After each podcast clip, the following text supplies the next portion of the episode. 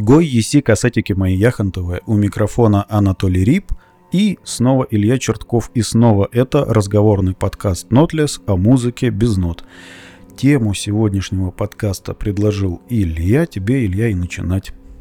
Всем привет, да, меня зовут Илья Чертков, и сегодня мы будем говорить вот о музыке без нот, о ее видах, а, что это вообще за такое направление современная музыка без нот, а, какие бывают примеры такой музыки, ну и потихонечку э, перейдем к тому, насколько вообще такая музыка в действительности без нот, ну и потихоньку поговорим о других смежных темах. Ну, говоря о том, что вообще такое музыка без нот, исходя вот из названия, да, в ней нет нот. Э, мы это, это слово, это вот определение, честно говоря, придумали сами вместе с Анатолием. Используем его для описания того, что делаем мы. Э, и, возможно, до 100% другие э, экспериментальные музыканты тоже подобное слово где-то использовали каким-то образом, но, честно говоря, мы не нашли каких-то явных примеров, чтобы вот массово это слово где-то использовалось. Поэтому будем потихонечку объяснять, что же такое без нот, зачем мы это придумали э, и что это означает. Началось все, наверное, Джон Кейдж все придумал, как всегда. А, хотя сама по себе музыка без нот, э, я почти уверен, появилась гораздо-гораздо раньше. Но в обиход ее взял именно Кейдж. У него есть множество произведений музыкальных, которые созданы без нот, без использования нот вообще. Например, его пресловутое знаменитое произведение 4.33, которое все всегда вспоминают, где нету нот, где вообще нету музыки как таковой. А, есть картридж мюзик произведение, которое создано для таких так называемых картриджей. Я, честно говоря, не знаю, как это вот у нас в России принято называть. Ну вот у виниловых проигрывателей, собственно, игла, которая вставляется в дорожку пластинки, вот она, эта игла, она идет в картридж. Эти картриджи, они съемные. Вот подразумевалось играть на этих картриджах, брать некий объект музыкальный, ему могло быть что угодно, металлическая пластина, камень, не знаю, что, что угодно, что в голову придет. А, брались прозрачные партитуры, накладывались друг на друга случайным образом, потом это все анализировалось, и музыканты играли. Ну, был, были другие произведения, например, «Неопределенность», где 90, по-моему, историй, которые Кейдж рассказывал в течение 90 минут. А, на каждую историю по одной минуте. Э, инструмент музыкальный в данном случае голос, э, партитура — это текст, подразумевается, что музыкант — это вот человек, который вышел, читает текст голосом. Ну и знаменитые другие произведения, там «Лекция ничто», «Фонтана микс». Э, и тут можно вспомнить сразу же и других э, композиторов экспериментальных. Элвина Лусье, например. «I'm sitting in a room» — его знаменитое произведение, которое получалось таким образом, что он говорил о том, что он сидит в комнате, и перезаписывал раз 16, а может 60, я все время забываю. А, ну, то есть он на микрофон наговорил, потом пос поставил эту запись воспроизвести снова ее на микрофон записал. Ну и так вот 60 итераций. В какой-то момент оставалась только такая звучащая реверберация комнаты, которая звучала достаточно музыкально, по мнению Лусия, а, но там уже невозможно было разобрать слова. Ну или можно вспомнить, например, Хельмута Лахенмана, который придумал инструментальную конкретную музыку, которая тоже, можно сказать, что без нот. А, если чего-то более современное вспоминать, то это, конечно, ну, мне вот почему-то вспоминается Джон Горжинич, э, такой эмбиент композитор. Э, по-моему, он по происхождению британец, но точно знаю, что долгое время жил или живет до сих пор в Прибалтике. А его эмбиент основан, основан на полевых записях. Он много-много лет собирал интересные ему полевые записи а, и собирал их вместе так, чтобы они друг друга дополняли и звучали цельно. И там нот тоже совсем-совсем нет. Вот, э, много-много таких э, примеров подобной музыки. Существует большое количество современных музыкальных э, направлений, которые так или иначе не используют ноты в своей основе. Ну и, наверное, имеет смысл дать такое уже определение, что же это у нас такое за музыка без нот, нотлес. Если говорить, наверное, так полунаучно и сложно, то это совокупность музыкальных течений при создании произведений, в которых нет необходимости в использовании строго определенной музыкальной нотации. Ну или, говоря проще, это музыка, которая не нуждается в четкой нотации или не имеет нот от слова совсем. Вот как-то так. Ну, я бы еще добавил, что, может быть, э, ноты-то, конечно, там быть могут, но они там не главные, скажем так. И отсюда можно сделать вывод, что безнотная музыка не такая уж и безнотная. Все-таки она, она иногда-то нот, нотная. Ну да, дело в том, что мы вообще привыкли, что ноты что-то значат. Вот когда мы слушаем музыку, мы привыкли, что у нас есть пара-тройка нот, и это уже какой-то там аккордик, да. Аккордик сам по себе, ну, субъективно он может что-то в себе нести, там, принято, да, говорить, что мажор у нас веселый, минор грустный. Я, конечно, это все время оспариваю очень сильно, но не суть. А, пара аккордов. Вот пара аккордов это что-то, что дает уже некоторое настроение. Стабильное, там нестабильное, устойчивое, неустойчивое, веселое, нервное, вот это все. То есть, когда есть два аккорда, это уже маленькая микроскопическая такая история. Ну вот достаточно взять 5 нот в мелодии, и у нас уже есть примитивный лад. Может быть, даже уже какая-то тональность просвечивается.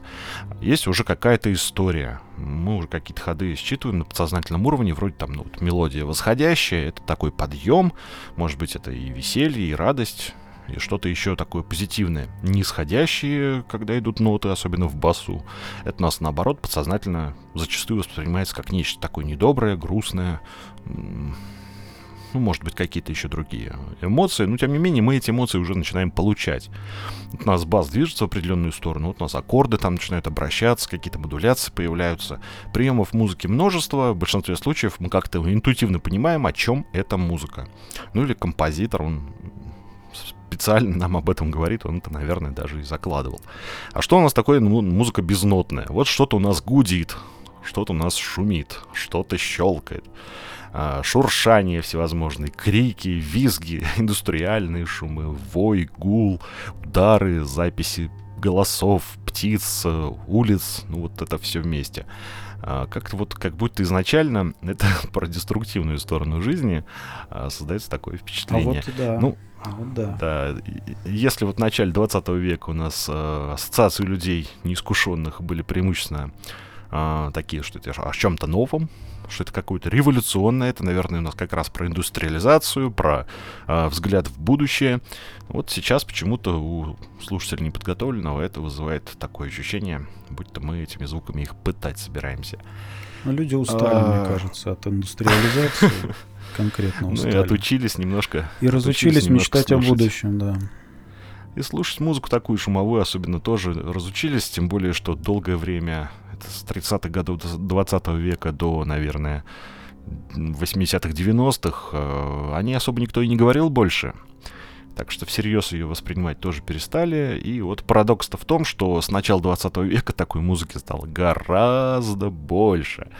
Направлений очень много. А, я даже могу попробовать их перечислить. Вот первое, что придет в голову, если Анатолий не да, против. Да, давай, давай, конечно. Сто лет прошло, уже пора освежить памяти все эти направления. Да, ну вот смотри, вот первое, что приходит в голову, у нас это, конечно, дроун. А, музыка, которая строится на определенном конкретном базовом тоне, который не изменяется или почти не изменяется на протяжении времени. Ну а повествование заключается в том, что этот тон трансформируется, на него накладываются другие всевозможные звуки.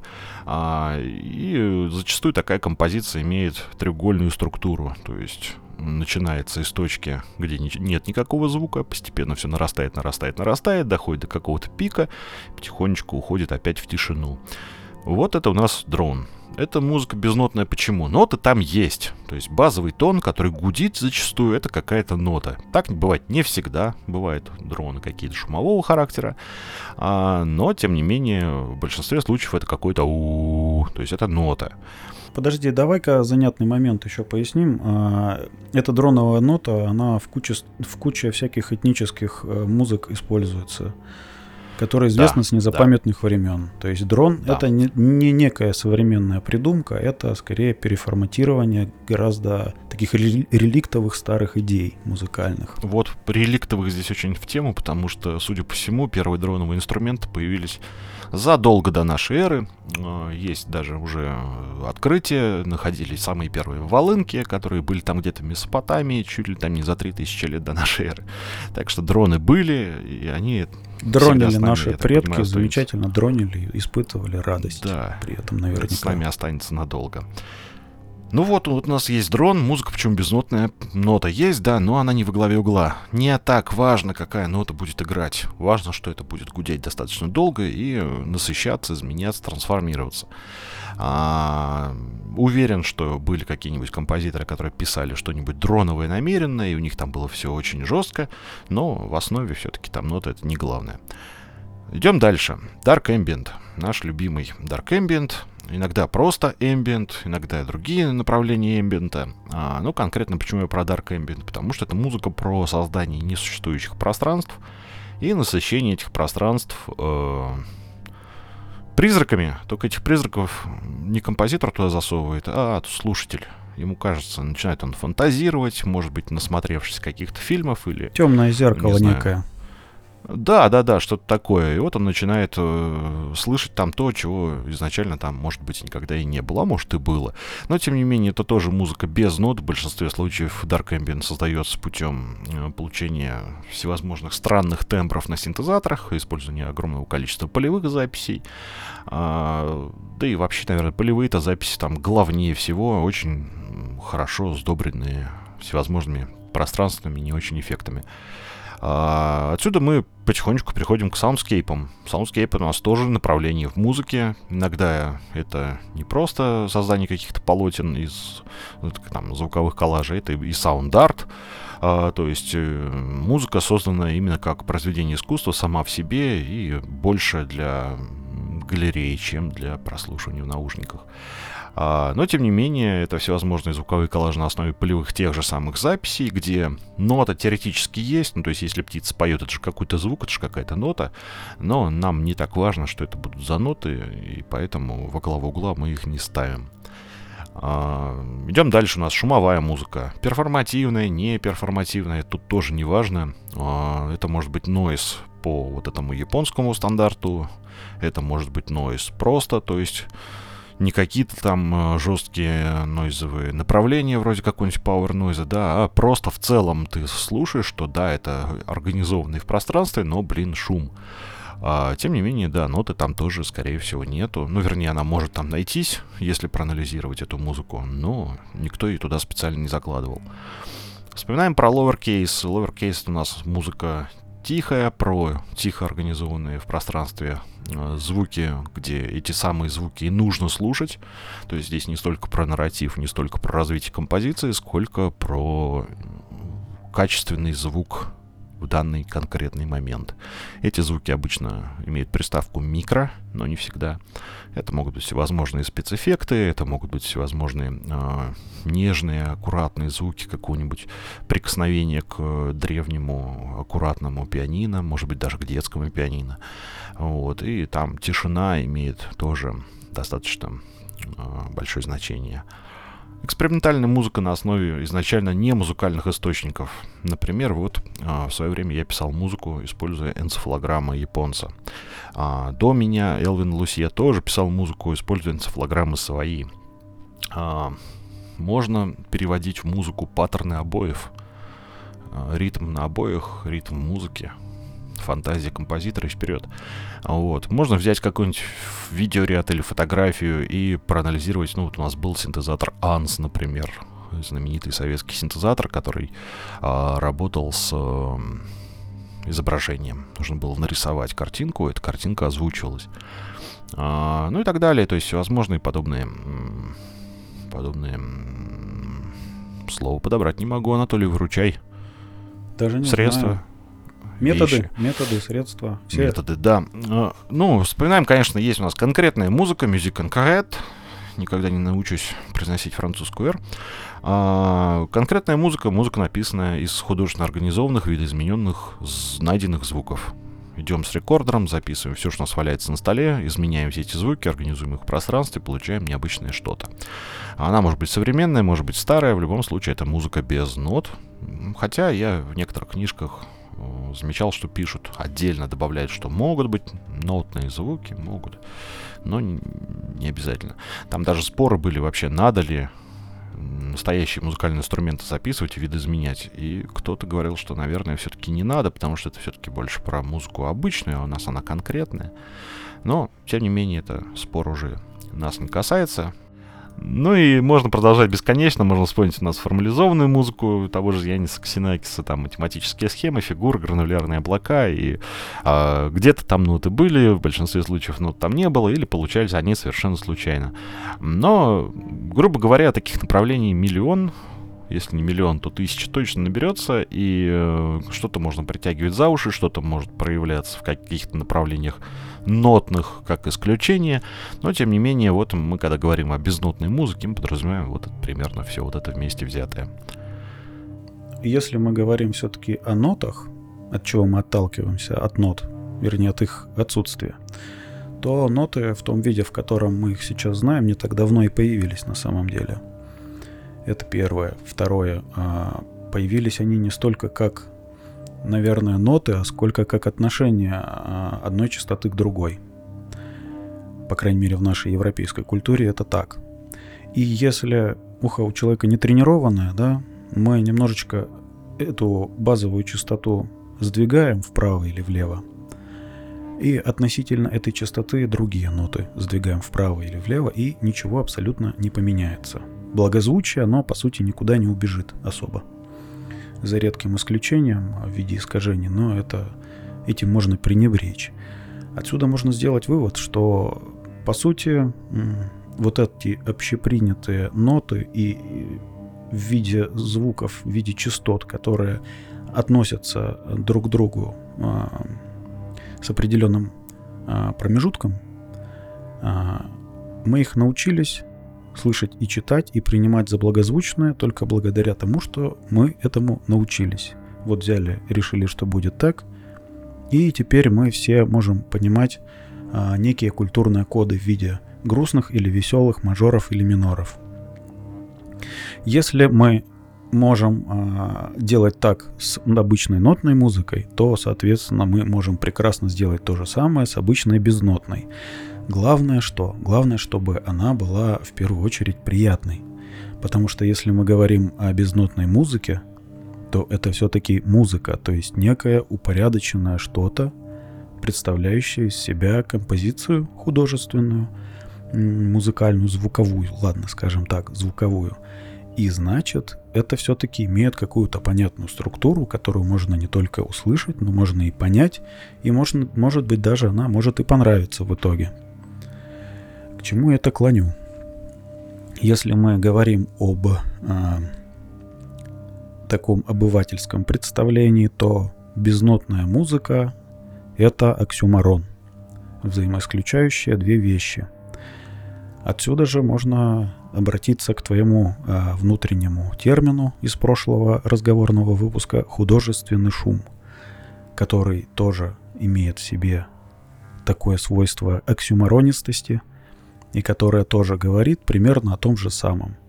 О шуме, о звуках, которые, возможно, изначально кажутся непригодными для того, чтобы из них собирать композицию, но тем не менее слово художественное намекает на некую внутреннюю гармонию, которая там должна быть, на мой взгляд. Ну вот, мне кажется, имеет смысл э, уточнить для слушателей, что ты подразумеваешь под оксюмароном в данном случае. В данном случае существует противоречие в названии Художественный шум, если мы говорим все-таки о шуме как о слове, которое имеет некую такую негативненькую коннотацию, как о неком нежелательном элементе звуковом, который нам мешает. Не обязательно, кстати, звуковом. Шум, например, бывает на цифровых фотографиях. То же самое нежелательно. Или на видео, когда мы в темноте снимаем. Он тоже нежелателен. Это бывают шумные соседи, шум с дороги, шум ремонта, шум строительства, шум листвы, который, опять же, приятен, но может быть кому-то и не очень. Шум дождя, который одним позволяет спать, а другим наоборот мешает. То есть шум это, ну, в целом то, на что человек повлиять не может особо обычно. Это какой-то некий негативный побочный продукт нашей Вселенной. А художественный это значит мы его переосмыслили, мы его использовали, мы его применили и получили некое произведение искусства. Наверное, в этом вся оксюмаронистость. Ну, вот я такую себе штучку пометил. А, назвал это как воспринимать. Наверное, имеет смысл зачитать. А, к чему я? К тому, что вот ты сейчас очень много сказал, что эта вещь нежелательная, нежелательная, но и когда он художественный, то он внезапно становится желательным. А неужели достаточно назвать шум художественным, поменять свой взгляд, он бац, станет неожиданно приятным. Не, не станет неожиданно приятным. Не станет. Собственно, поэтому я тут кое-что себе записал, и я это сейчас зачитаю. Вот что нужно э, сделать, чтобы начать воспринимать шум художественно? Ну, для начала, наверное, нужно начать его слушать. Если музыка написана не бездумно, а под музыкой мы теперь подразумеваем вообще все же, да? То есть у нас уже когда-то нам сказали, что музыка есть все, и возвращаясь к тому же Кейджу, там когда он говорил про грузовик, который звучит более выразительно, чем скрипка. А, если музыка написана не бездумно, то есть автор уже взял, э, наметил э, некий, выбрал некий объект, решил этот объект сфокусировать для слушателя и всячески разрисовать, и что-то с ним сделать, какую-то историю об этом объекте рассказать, и какая-то цель у композитора была, то, наверное, имеет смысл ему немножко довериться, послушать. Вот. Э, в конце концов, музыка безнотная бывает очень разная. Это может быть музыка, которая вообще целью своей преследует введение в состояние медитации. Может, действительно, это что-то, что придает какую-то атмосферу, как в случае с Dark Ambient. То есть это несуществующее пространство, которое слушатель насыщает своими монстрами. Вот. Э, то есть мы, во-первых, даем шанс. Если перед нами произведение, которое шумовое, не шумовое, безнотное, да, а, и мы хотим все-таки начать что-то в этом понимать, нужно начать слушать. А, следующий момент. Надо начать смотреть. Вот. Э, для такой музыки, мне кажется, я здесь не могу а, на 100% заявлять, но мне кажется, для такой музыки очень важно, э, очень важна визуальная составляющая. А, того же Кейджа, вот, его слушать невозможно. У нас огромное количество произведений Кейджа, в аудиозаписях ВКонтакте можно вбить, послушать, и ничего не, невозможно будет понять. Но даже когда читаю про Кейджа, все говорят, что смотреть на него было одно удовольствие. Здесь артистизм играет, здесь... Э, какая-то демонстрация новых идей именно с точки зрения, что ты видишь, как это происходит. Не слышишь и что-то читаешь, а смотришь видишь. То есть то, та же картридж Music. Это штуковина, которая, ну, не сказать, что она прям сильно перформативная. То есть ну, сидит несколько человек и головкой от этого от проигрывателя шуршит по каким-то камням, там, металлическим всяким конструкциям. Это не супер классно выглядит, но ты видишь, что непосредственно вот этой Э, фигулькой от проигрывателя можно издавать столько необычных звуков. Ну, в, в своего рода это контактный микрофон в данном случае, да. А для людей, которые не знали, что так можно, для них это вау-эффект. Но это вот новая идея, это какое-то новое видение, новый концепт. Все это можно понять, только начав смотреть. Соответственно, в данном случае это призыв ходить на мероприятия а, музыкантов, которые занимаются музыкой безнотной. Ну и самое, наверное, здесь главное. А, это начать слушать людей, смотреть лекции, слушать тоже лекции, а, всевозможные видео на эту тему, подкасты. В данном случае я говорю не об инструкции, это вот очень важно. Это не инструкция к этой музыке. А, э, без этого можно будет ее понять. Но, например, вот лично я, э, я очень долго не понимал, в чем прикол 4.33. Э, когда я впервые об этом услышал, впервые узнал, что есть такое произведение, вот что я видел. Ну, во-первых, да, какая-то музыка тишины, какой-то концепт вокруг этого. Ну, вот какой-то композитор-чудак играет с абсурдом, вводит слушателей, людей вот, в заблуждение. Потом оказалось, через много лет, когда я начал про это читать, когда я начал смотреть лекции э, на ютубе, записи, оказалось, что речь о том, что тишины не существует, что все есть музыка, что для композиции достаточно, чтобы кто-то обозначил ее начало и конец. Это очень простая идея, не требующая чтения куч талмудов, инструкций. Она достаточно наглядная и очень очевидная, как мне кажется. Если вот чуть-чуть расширить свой кругозор за счет общения с людьми, за счет прослушивания подобных, э, подобных вот подкастов, лекций, то можно расширить свой кругозор музыкальный и начать понимать, что в эту сторону начали копать с начала 20 века, что происходило много всего, и что в этой музыке есть действительно какой-то смысл, что не всегда, опять же, да, то есть есть музыканты, которым достаточно просто издать что-то, но в большинстве случаев, если человек задался целью написать композицию, она, наверное, о чем-то. Просто язык, на котором говорит этот музыкант в данном случае это непривычный нам музыкальный язык, а немножко другой, шумовой. Вот я хотел об этом сказать. А мы вернулись примерно к той же самой теме, которую поднимали в прошлом выпуске разговорного Нотлиса о том, можно ли... Ну, это тема продолжения отличить, прошлой темы. Да, да, да. Можно ли отличить а, по какому-то маркеру некому а, хорошее произведение, в которое что-то заложено, и не очень хорошее, в которое, возможно, не заложено ничего.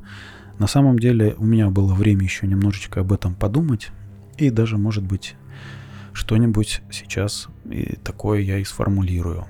Возьмем пример простой. Твои слова о том, что а, ты опрашивал создателей разной музыки подобной, и Да, они было дело. тебе сказали в большинстве или не в большинстве, уж не знаю, что нам, в принципе, вот просто интересно, мы вот делаем, получается классно, и на этом все. должна ли, должно ли занятие музыкой или творчеством приносить вот именно вот такие вот эмоции создателю? Вот чтобы налегке так прошелся, как прогулочка, что-то потыкал, поделал, вывалил в сеть. Или нет? Вот как Не, ты ну, думаешь? Давай так, какая- как- какая-то часть такой музыки должна быть и такой тоже. Пусть у людей будет Ну, выбор. нет, кто-то хочет грузиться, кто-то не хочет. Н- Не суть вопроса. Не суть вопроса. Твое мнение просто. Должно ли так быть или не должно? Ну, я ответил свое мнение. Ну, немножечко- Когда-то да, когда-то А, нет. Когда-то да, когда-то нет. Ну, конечно. То А есть, я если думаю, у меня что нет. человека расслабить. Я думаю, что нет, не должно. А, Есть такое понятие муки творчества, когда творец перешагивает через себя, прыгает выше головы и делает что-то такое, чего он не делал ранее. Не потому, что вот рука не набита и такой, как говорят, этот низкая база, да. Вот немножечко не об этом. Но должен ли автор мучаться и все время совершать подвиг? Тоже не должен. Самое смешное, что вообще никто никому ничего не должен. Ни музыка не должна, ни тем более автор никому ничего не должен. А, Единственное, что сейчас автор должен, если уж мы не можем объективно, да, оценивая, сказать, заложено в музыку автором что-то глубокое или нет, или он просто натыкал от балды, генеративные какие-то алгоритмы запустил, и у него все получилось. Как тогда, помню, давным-давно ты сказал, а, есть это приложение, которое Ambient генерирует, и оно тебе не понравилось, потому что ты не мог понять, является ли это музыка твоей или нет, или это все программа написала. Так вот, если мы объективно не можем дать оценку и разделить одно и другое, то, в принципе, зачем напрягаться, да? Наверное, так. Ну, Глав- слушай, здесь такой вопрос немножко с другой стороны уже идет. Э, Зачем напрягаться вообще в наши дни? Это сейчас же культ того, чтобы не напрягаться. А, Если ты посмотришь, большинство, Я да, да, да, большинство даже школ музыкальных, они современных, вот я имею в виду, которые музыкальной электронной музыке учат, они в- именно пропагандируют вот это, что не надо напрягаться, чтобы все было в кайф. Ну вот я в Что унисон, всем было в унисон со своей прошлой э, речью из того выпуска скажу, что если автор не напрягался, то зачем напрягаться мне, чтобы это слушать? Есть полно, куча всего, что можно почитать, послушать и посмотреть, где авторы реально что-то вкладывали, напрягались. Тут задача просто, как говорится, истину, может быть, некую найти ну, и определиться, есть ли в этом смысл вообще в этом поиске или нет. Но смотри, на самом деле, если уж я сказал, что никто никому ничего не должен, я тут немножечко слукавил. Потому что должен сейчас автор делать следующее. Он должен не музыку писать, а грамотно уметь себя в интернете подавать. Поскольку если тебя нет в интернете, значит тебя нет нигде. Да, тебя не если, существует. если у тебя нету лайков, значит ты не интересен. Вот я тебе могу такой Ага, пример ага, привести. ага. А, моя самая последняя фотка на стене ВКонтакте набрала там что-то 58 или 60 лайков достаточно быстро нащелкали. А, я не помню, но мне кажется, что ни одно из моих произведений, включая те, над которыми я реально очень сильно трудился, не набирало столько за год. Ты сейчас Есть- очень хорошо если- вспомнил просто. Ну, Договори, да, да. Е- если смысл вообще тогда э, напрягаться, я считаю, что нет э, в плане напрягаться, в плане продвижения. А, я, когда делаю музыку там свою или что-то снимаю, видеоарт какой-то делаю, да, я это выкладываю отпускаю в мир, и на этом моя миссия закончена. Я не раскидываю никогда ничего ни по каким пабликам. Я никогда никому в личку не кидаю с просьбой «послушай, у меня вышло, гляди-гляди, как классно». Вот не делаю и все. Я не навязываю никому то, что я произвожу, а вот такое чувство, что если ты, может быть, не вложился как-то интеллектуально или духовно, но ты вложился в продвижение, и у тебя что-то зашло, так может быть в этом э, ценность и качество произведения? Я сейчас просто пример очень хороший приведу в Давай. качестве ответа. А, не так давно, где-то в конце весны, летом этого года, мы с Семеном конкретно, Семен Баев, это поэт-музыкант, с которым я много работаю, а, мы с ним очень сильно разочаровались э, в слушателях во Владимирских. Ну, не во всех, разумеется. То есть есть люди, которые ходят на мероприятия, которые мы организуем. Но в большинстве своем так оказывается, что э, нам говорят, а когда вы выступите, а что вы ничего не делаете, а только мы что-то делаем, никто не приходит. Причем все время есть какая-то удивительная отмазка. А, и мы подумали, что дай-ка мы вообще исключим слушателя и будем писать концерты для никого. А, то есть это специально концерт именно без нотной шумовой музыки а, для вообще никого. Вот это обязательно должно быть место, где нет людей, они там не ходят, их там не бывает. А, там хорошая природа, и мы вдвоем выступаем мы играем полноценный концерт. Почему он, чем это отличается от обычного там джем на улице, да, мы к этому готовимся. То есть, э, как минимум, мы готовим аппаратуру, мы учимся с ней качественно там работать, мы друг друга учимся слушать и учимся играть э, произведение от начала до конца. Вот. Э, мы выступаем, все это записываем на видео. Потом в качестве того, что материал есть, что событие свершилось, мы выкладываем просто это видео и наблюдаем, а сколько же людей будет это смотреть. И вот оказывается, что людям это очень интересно. Нам говорят, продолжайте, пишут в комментариях, как это здорово. И, честно говоря, это даже уже вышло за рамки нас, нашего Семенова безумия. То есть уже музыканты из других городов тоже пробуют играть концерты для никого. То есть людям это понравилось. И черт а, возьми, у нас я тоже интервью. сыграю тоже сделаю. Да, обязательно сыграй. А, у нас э, брали интервью, э, наше Владимирское издание Ключ Медиа, и Семен там одну замечательную цитату, ну, говорит, в общем, я привожу его цитату. «А, «Смысла выступать для людей сегодня нет. Современное сознание в принципе программируемо и не функционирует, пока для этого не нажмут на кнопку. Группа не рекламируется, равно группа не существует. Я ненавижу себя рекламировать, а значит как бы и не существую. При этом я постоянно что-то делаю. Эта двойственность и сгенерировала мое сегодняшнее отношение к творчеству. Это всего лишь попытка разговаривать со временем на его языке. Феномен отсутствия живого, искреннего человеческого внимания провоцирует делать то же самое. Вещи, обделенные вниманием. Конец цитаты.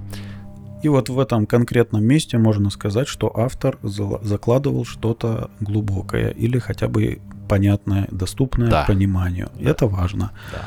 Вот смотри, у меня появилось сразу две мысли. Первая мысль. Концерты для никого — это некое продолжение меблировочной музыки, для которой слушатель был важен, но слушатель не должен был слушать. Да. А здесь слушатель уже нежелателен, скажем так. Некое развитие идеи, которая ну, радикальным образом решает всю проблему. Если тебя нет в интернете, то тебя нет вообще нигде. Ты, может быть, помнишь такую штуковину? Я вот сейчас не могу сказать, кто автор этой цитаты, но просто я это постоянно стал слышать, что для звука важен слушатель. Если нету слушателя, нет и звука. То есть, грубо говоря, э, э, если в лесу падает дерево, то оно в действительности падает, это имеет значение. Но я сейчас как-то не так, как-то по-другому звучал, но в таком духе, что если был наблюдатель, и он видел, как оно падало, то это событие было. А если оно упало, и никто об этом не слышал, то, значит, оно не падало. Ну, это все вот. постправда-то современная. Ну вот я просто к тому, что концерт для никого это вот такие вот падающие деревья, у которых нету. Вторая мысль-то, а, подожди, наблюдателя. я скажу сейчас угу. еще. Давай. По поводу как раз зрителей, слушателей, которые не ходят на концерты, но в интернете вдруг проявляют интерес. Если, опять же, вот снова вернемся к лаборатории, которая просто породила кучу всяких историй, которые время от времени всплывают, да, у нас в разговоре. Значит, а когда Вадим и Алексей были в яме, и там набежали, короче, пареньки такие, там, со скейтами, там, с великами и так далее, заинтересовались э, тем, что происходит. А парни там с микрофонами ходили, звуки записывали. Они, значит, прибежали, и Вадим э, с несколько такой горечью, может быть, или с такой, знаешь, с меланхоличной констатацией сказал, а они не спросили, где это будет проходить, они спросили, куда это выложат. А, да-да-да-да-да. Мне очень понравилось, как он это отметил, выделил, и да. тут становится понятно, что концерт для никого, он сам как сам концерт, как само событие в момент события никому не интересен. Давай будем честны кроме пары фриков, э, которых ты, да. может быть, заманишь. И комаров еще, почему комары? Комары, да. Это они сами как участники мероприятия, там, с дроновой нотой на высокой частоте. Но если уж говорить о том, что что-то интересное где-то происходило, и на это можно посмотреть, сидя дома или с телефончика там в автобусе, то это завсегда пожалуйста.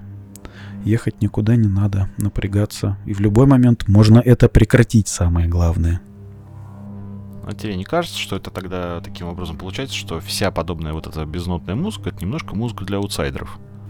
Музыка для аутсайдеров? Ну, то есть это для... музыка, которую создают люди, уже изначально нацеленные на отсутствие какого-либо успеха. Э, я имею в виду не только коммерческий, но вообще про признание, про наличие слушателя. То есть э, это немножко музыка одиночества. Ну, я тебе могу, так, может быть, это немного пафосно прозвучит, но я такими категориями, например, в отношении себя не, не размышляю. Мне абсолютно уже давно неинтересно, будет кто-то слушать или не будет мою музыку. Зачем тогда ты ее пишешь? Потому что это часть моего образа жизни. Я пишу музыку. Я это, вот. я же дышу, я же мыслю. Мне же нужно вот. куда-то эти мысли девать. Я не только музыку пишу, еще там в туалет хожу бывает. Может быть, это такой же э, сброс балласта лишнего. Может быть, это просто произведение э, умозрительное какое-то, либо это отражение чувств, но не вдаваясь в подробности, как и почему, если бы я мог этого не делать, я бы с удовольствием этим не занимался, честно говоря. Ну вот я помню, ты не так давно э, посещал мероприятие, посвященное абстрактному искусству. И не помню, хотели мы с тобой на тему абстрактной музыки поговорить или не хотели. Как-то по-моему, вот этот подкаст и вырос из этой идеи, но мы как-то сразу пошли про, про другое говорить. Не, неважно. А, я просто к чему? Э, очень часто говорят, что настоящий художник, он не может не творить. Он творит не потому, что он хочет есть, или потому, что он хочет, там, не знаю, стать известным. Он творит, потому что он по-другому просто существовать не может. Он не может не творить. Ну, поэтому ответ на такой вопрос это всегда достаточно сложно объяснение требует. Ну, просто вот музыка, о которой мы говорим, вот эта безнотная музыка, так уж вышла, что она является, ну, то ли она так резонирует удачно, то ли это наиболее э, удобный способ самовыражения для подобных людей. Но вот безнотная музыка, как музыка абстрактная, абстрактное искусство, она все-таки к искусству близка, ну, точно так же, как минимум, близка, как и другая музыка, вот там, академическая, да, просто она немножко на другом языке общается с людьми. А, и э, это музыка людей, которые не могут не творить, которые создают э, свое искусство для себя, потому что они так живут, потому что они так мыслят.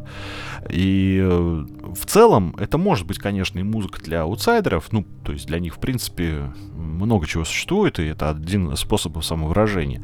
Но, в частности, это музыка людей, которые хотят высказаться, которые хотят э, общаться с миром, с природой, с жизнью, э, и просто не могут этого не делать. И так уж вышло, что вот творят они без нот, потому что намного шире способы самовыражения именно здесь, наверное, мне так кажется.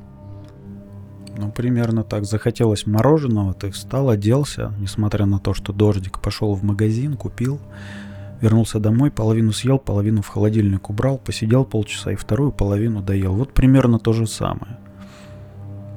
Захотелось и пошел. Сделал, записал, выложил, потому что если ты не выложил, то этого нет, а ты хочешь, чтобы это все-таки было. Там а, это сродни той мысли, знаешь, что когда у тебя в голове какая-то идея рождается, надо ее высказать кому-то или, например, ну, как-то распространить. Чтобы не для того, чтобы показать, что вот я как могу там и Лукичей нахапать, а чтобы эта идея получила жизнь. Если она из тебя никуда не выходит, то она умирает. Я еще, знаешь, что хотел сказать? Вот мы сейчас все э, говорим, говорим, музыка без нот, музыка без нот. Да, мы в самом начале немножко сказали, какие это есть направления, да, что, что туда входит. Но вот у меня есть еще э, мысль такая, что, наверное, имеет смысл э, слушателям, которые такой музыкой либо мало занимались, либо ей не занимались пока что, э, перечислить некий список способов самовыражения, да, то есть каким образом мы э, творим подобную музыку. Особенно будет полезно тем э, людям, которые сами записали по 25 альбомов э, в различных направлениях безнотной музыки, которые являются единственными нашими преданными слушателями. Но поскольку у нас ликбез все-таки во главе угла всегда стоит, поэтому да, давай, стреляй, жги. Ну вот у меня, что есть небольшой такой списочек, вот здесь написано, например, в первую очередь сейчас у нас нейросетевая генерация звука композиций.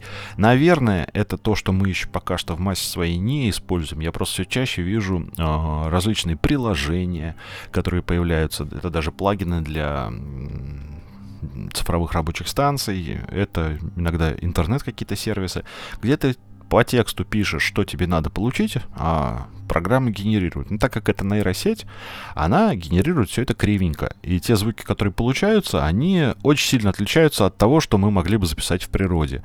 И в этом их ценность. Это что-то, чего мы еще не слышали, это какая-то инопланетная дичь, которую можно использовать, в частности, в подобной музыке. Это скорее даже, а, я сейчас не, привел пример не того, что мы используем, а того, что мы, скорее всего, будем использовать вот-вот. А дальше, тейп-лупы, наш самый любимый. Берем кассетник, берем а, кассету, делаем зацикленный кусочек, луп, собственно, петлю.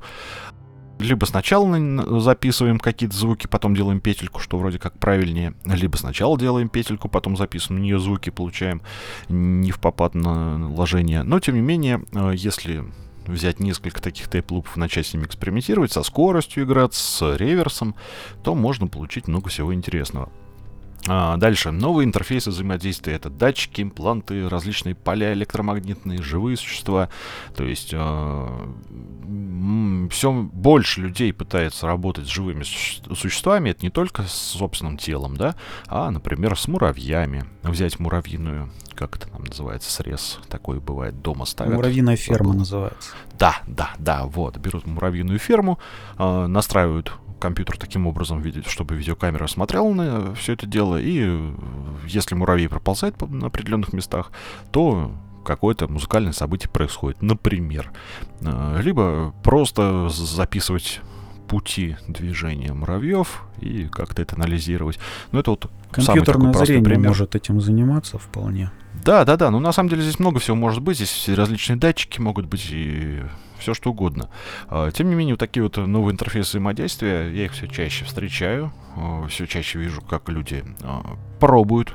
То есть пока что именно так, знаешь, неловкое такое общупывание, обнюхивание этой всей темы. Пока что повально никто не работает, но все чаще, все чаще. Да, у нас есть синтезаторы, шумелки всевозможные. Пользоваться ими очень любят это доступно, это просто, это для дрона, для нойза очень удобно. А, сэмплеры наши все, то есть возможность записать абсолютно любой звук, его видоизменить и поработать с ним, тоже достаточно удобная вещь. Ну, и особенно сэмплеры, которые встроены в DAW. Например, вот Ableton Live — это сам по себе огромный сэмплер. Uh, вспомним также гранулярный синтезатор, куда без них. Они сейчас уже существуют не только как синтезаторы, но и как надстройка над DAW. То есть, например, в Ableton Live есть uh, такая вещь, как варпинг. Варпинг по своей сути это гранулярный синтезатор. Uh, то есть вот вся технология тайм-стретчинга, она из гранулярки в свое время выросла.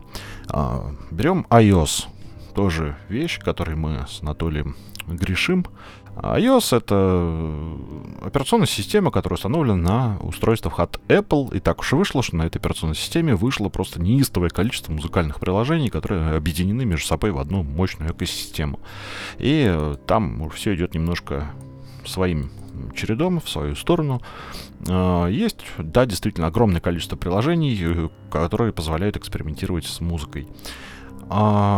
Программы, озвучивающие картинки, и вообще любые программы, которые работают с э, визуалом, превращая его в музыку. Таких программ на самом деле огромное количество. Это и сразу приходит в голову фотосаундер и Virtualance, и на самом деле на iOS их огромное количество. Я сейчас даже Восер, кажется, называется. Сейчас все не вспомню. А, но вообще, я концерт, к слову, отыграл, целый концерт отыграл на одной такой программе на iPad. А, это было довольно прикольно. А, электромагнитные ловушки, геофоны, гидрофоны, рекордеры, любые штуки, позволяющие осуществлять странные полевые записи. Live looping, то есть работа с лупером. А, цепочки эффектов, то есть есть, например, отдельное направление, когда генерируется музыка не генератором звуков, не записью какой-то, а просто эффектами. То есть это можно самое простое взять фидбэк и начать его обрабатывать, возможно. Ну, а можно попробовать с перегрузами поиграть. Ну, короче, здесь э, простор для воображения. Есть люди, которые просто покупают только педали и только так играют. Вот, например, Семен, опять же, Баев. А шумовые коробки, шумовые конструкции, нестандартное использование инструментов. Э, есть множество приемов игры на инструментах, которые нетипичны. А, то есть даже я говорю не столько про препарированные всякие пианино, гитары и прочее, сколько про э, использование смычка там, где он использоваться не должен. А, это свободная импровизация или там работа с графическими партитурами, то есть игра на ненотных инструментах по определенному заданному алгоритму. Ну и еще я также выписал адаптацию к человеческому уху шумов, которые невозможно услышать. Это тоже, наверное, относится больше к полевым записям. Вот такой вот небольшой списочек у меня получился. И все это методы получения ненотной музыки. Я думаю, что это далеко не законченный список. Да я наверняка что-то упустил вполне, то есть я мог там вспомнить и э, эти no-input микшеры, да, то есть mm-hmm. способов-то на самом деле их огромнейшее количество, и какие-то из них естественным образом получаются, какие-то получаются путем вот хитрых всяких манипуляций с объектами, которые для этих манипуляций созданы не были. Но, тем не менее... Я хочу добавить э, к тому, что ты сказал о том, как начать это все слушать. У тебя, по-моему, и статья даже про это написана. И не одна, наверное. И лекция об этом... И, и лекция об этом, а, собственно говоря, один из вариантов, как начать это слушать, это немножечко хотя бы поверхностно вникнуть и начать делать безнотную музыку. Выбрать себе самый-самый из вышеперечисленных простой метод — и попробовать сделать что-то красивое. Ну вот, например, э, помню, дело было, надо мне было для спектакля музыку написать безнотную из скорлупы. А у меня под рукой рекордера не было. Зато была старая-старая камера Sony, одна из первых цифровых. Картинка у нее, конечно, не очень, по нынешним меркам, но у нее 5.1 микрофон сверху был, который в стерео режиме там работает и так далее. А микрофон э, на камерах Sony вообще на самом деле хороший всегда. Ну, Sony в звук-то умеет, в принципе. Да, да, да. И, соответственно, я не придумал ничего лучше, как взять камеру, взять, купить десяточек яиц, изготовить себе яишенку большую, очень большую яишенку, но э, звуки, которые я в итоге оттуда достал, я прогрузил просто в Ableton, э, склеил дорожку, ну, где-то нежелательные шумы удалил, которые ну, всегда попадают в такие записи. И послушал, и уже все, это уже мне понравилось. Но я пошел дальше, я взял просто безумную цепочку эффектов, накрутил ее, и по мере проигрывания с, э, ресэмплировал результат зациклены вот этой скорлупы. Э, э, при помощи этих эффектов э, добавления режимов wet-dry в различных пропорциях я звук изменял. Ага. Соответственно, это уже немножечко другое. Я уже пошел дальше, да. И тут мы можем сразу вспомнить о том, что мы можем взять какой-нибудь, собрать импульс интересного помещения или места, сверху на это накинуть и получить уже совсем другой эффект. Но Главное, с эффектами не переборщить. Главное, ну, я с тобой здесь не совсем согласен, потому что м- очень много всяких хороших штук я получил именно благодаря тому, что эффекты использовал именно не совсем, как будто бы это фидбэк-луп, да? Не совсем. Ага. Но, скажем так, раскрою небольшой фирменный секрет, который для людей, наверное, многих, которые слушают и музыкой занимаются, вовсе не секрет, но тем не менее, если ты берешь э, исходную дорожку и просто драматическим образом изменяешь ее до неузнаваемости при помощи различных эффектов, можешь автоматизировать. Я предпочитаю просто нажать на запись и автоматизацию прям руками вот крутить на живую. Через контроллер, ага. естественно. Ну, это ага. проще всего. У тебя получается две дорожки. Если ты их складываешь, то у тебя получается основная дорожка, над которой ты художественно поработал э, с точки зрения да, художественного шума а вторая получается некой безнотной музыкой. Вот ты их между собой складываешь в приятной для себя пропорции, и у тебя получаются совершенно превосходящие вот каждую из этих э, отдельных частей результат. То есть некая синергия происходит, и 2 плюс 2 становится 5. Я очень люблю в этой технике работать. А, и вот последняя моя штука э, с гармошечкой, которую я тебе посылал, она именно так сделана. Там есть угу. э, запись некой конкретной, можно сказать, музыки, которая параллельно обработана драматически просто различными цепочками эффектов, которые я заранее сделал. Ну, это интересно, интересно. Ну, наверное, имеет смысл, имеет смысл сказать, что вообще лежит в основе э, всей вот этой безнотной музыки. Я просто проанализировал ее. Ну, не скажу, что я прослушал всю существующую, да, ну, так, долгое время подмечал. Стремился к этому. Да, некоторые закономерности откладывались, и вот я их тоже для себя выписал. Первое, что очень часто является характерным маркером при ну, прослушивании, да и при создании, это неопределенность, недетерминированность в той или иной степени. То есть обычно, когда такую музыку э, сочиняют, либо ты партии можешь играть как хочешь, то есть композитор так придумал или ты так придумал, э, либо эта партия зависит э, от случайных каких-то вещей, то есть при сочинении ты используешь там, не знаю, методы алиаторики, там кубик кидаешь, звезды на небе складываешь, случайное наложение вот партитур, как у Cartridge Music, да, что-то такое. Э, либо ты не знаешь, как будет звучать та или иная запись, являющаяся структурным элементом твоей композиции. То есть очень часто, когда музыканты, композиторы, перформеры и прочие э, сочинители создают недетерминированную, о, пардон, э, безнотную музыку, в ней так или иначе, очень часто, это не обязательно, но очень часто присутствует элемент э, неопределенности. А дальше, это художественная организация звуков. С большой буквы Х художественная, потому что э, здесь работает и личный вкус какой-то при том, как собрать все звуки вместе. Здесь работает и какая-то вот, опять же, там, может быть, графическая партитура как основа для организации. То есть здесь вот это слово художественное, оно а, определяет, что звуки не живут своей жизнью сами по себе просто так. Конечно, так тоже может быть, но, опять же, это просто как наблюдение, да, то есть много такой, таких композиций, они созданы, опираясь на художественный вкус, на здравый смысл, на принцип какой-то вот аналогии. Например, человек э, пронаблюдал организацию чего-либо и подобное подобным образом организовал же Художественные звуки. приемы борьбы. Например, да. Вот. Ну и иные там способы. А, также вообще вещь, которая полностью определяет, ну я так понимаю, что это логическим образом, э, логичным образом вытекает, наверное, из всей сути безнотной музыки, это сонористика, то есть сосредоточенность на звуке в целом.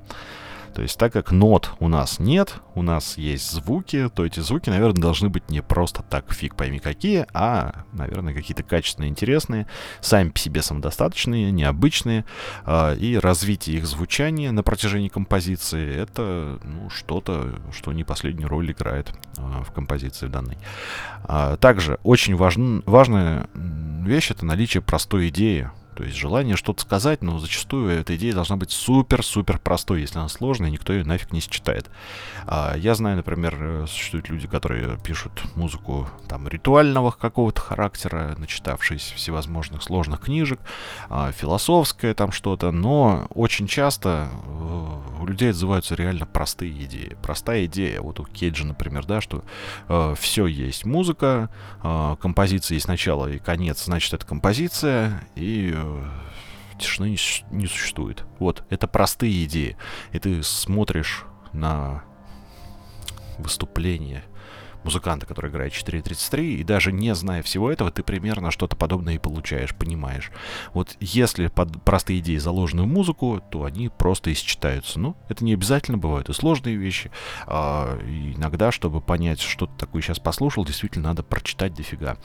А, очень часто срабатывает метод коллабораций, то есть когда не один человек сидит сам себе в программе в какой-то пишет, хотя такого, наверное, тоже очень много, но обычно это либо композитор плюс исполнители, либо это группа перформеров, либо это группа исполнителей, либо это группа каких-то сочинителей, композиторов, которые собрались вместе, что-то придумали.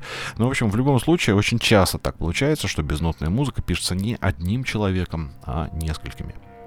А, ну и музыка обычно уже написана. Это я под, так понимаю, что когда человек все это придумывал, он обратился к природе, например, а, или каким-то образом взял какую-то форму и в эту форму закинул то, что он сочиняет. А, преобразование такого хаоса в некий порядок происходит, когда пишется а, музыка безнотная. Ну и обычно а, у хорошо сделанной безнотной музыки, кроме а, финального аудио, есть еще большая история вокруг. Ну, то есть это как минимум наличие, опять же, какой-нибудь партитуры, схем, текстов, исходников, отдельных аудио для прослушивания, отдельно для, там, для выступления. То есть обычно это не ограничивается тем, что человек просто закончил, выложил дорожку. Обычно к этому что-то еще прикладывается, и это что-то тоже само по себе интересное. Но очень важная вещь, которую я хочу сказать, э, наверное, в данном случае я один из немногих, кто кто такие вещи считает действительно важными. Мне кажется, что музыка должна постепенно научиться говорить действительно сама за себя. То есть обходиться без текстов, без большого количества описаний, которые нужно прочитать, чтобы понять, что ты там сейчас такое послушаешь. То есть общий вектор от концептуального, требующего объяснения, должен прийти к чему-то более такому простому, менее детерминированному, более абстрактному, но явно считываемому. Вот такая у меня мысль. Отлично. И вот Отлично. на этом мне уже сказать дальше больше нечего. А я тогда, пожалуй, тоже буду подводить черту и скажу, что в первую очередь люди слушают как ни странно, не ноты. Люди слушают музыку, не ноты. И большинство, я думаю, людей, если и знают про ноты, то не больше, чем дали на школьном уроке музыки. Соответственно, нужны ли людям ноты, чтобы слушать музыку? Музыку, ага. которую в привычном понимании, да, люди слушают, она просто им привычна. И поэтому она им нравится. Она понятная. Соглашусь. Соглашусь. Если мы примем за данность, что ноты слушателю не нужны, а ему нужны какие-то эмоции, впечатления, ощущение какого-то э, трансцендентного такого, что-то необъяснимое с человеком может происходить при прослушивании музыки в конечном итоге человек ведь гонится за ощущениями какими-то, которые он не может получить больше нигде, кроме как в музыке. То же самое со всем остальным, там, с кино, там, с играми, там, и так далее. Но если человек приходит за какими-то особыми эмоциями, ходит по одной и той же дорожке всю жизнь, ему же, ну, как-то, мне кажется, должно надоесть это в конце концов. И есть масса, миллионы всяких маленьких тропинок, которые не всегда видны. И некоторые из этих тропинок это безнотная музыка, художественный шум. Можно как угодно называть. Нужно просто это понять. Ноты. Согласен. Ноты, они наше все, но не так уж они нужны. Важны немножечко другое. Ну что, Да. будем тогда заканчивать этот выпуск. Получился он не длинный, не короткий. Получился он, мне кажется, достаточно насыщенной информацией. Ты вот имел возможность подготовиться хорошо, и получилось прям задорненько. А, большое спасибо тебе за это. Ну что, в следующий раз, следующий выпуск будет уже, наверное, по мотивам твоего выступления, которое я бы хотел, чтобы ты анонсировал. Будет э, шумовое выступление в Суздале. Э, там сейчас в данный момент, в данный момент это в октябре 2023 года, это будет до ноября 2023 года. Там расположены шумовые машины художника Юрия Марина, э, замечательного человека. Э, курировал эту выставку Петр Айду. Он, они вместе привезли, э, сколько там, 12, наверное, шумовых машин, шумовых конструкций. Они расположены в так называемом Мира-центре. Это заведение в Суздале, находящееся примерно в центре города, а, где вот мы будем выступать.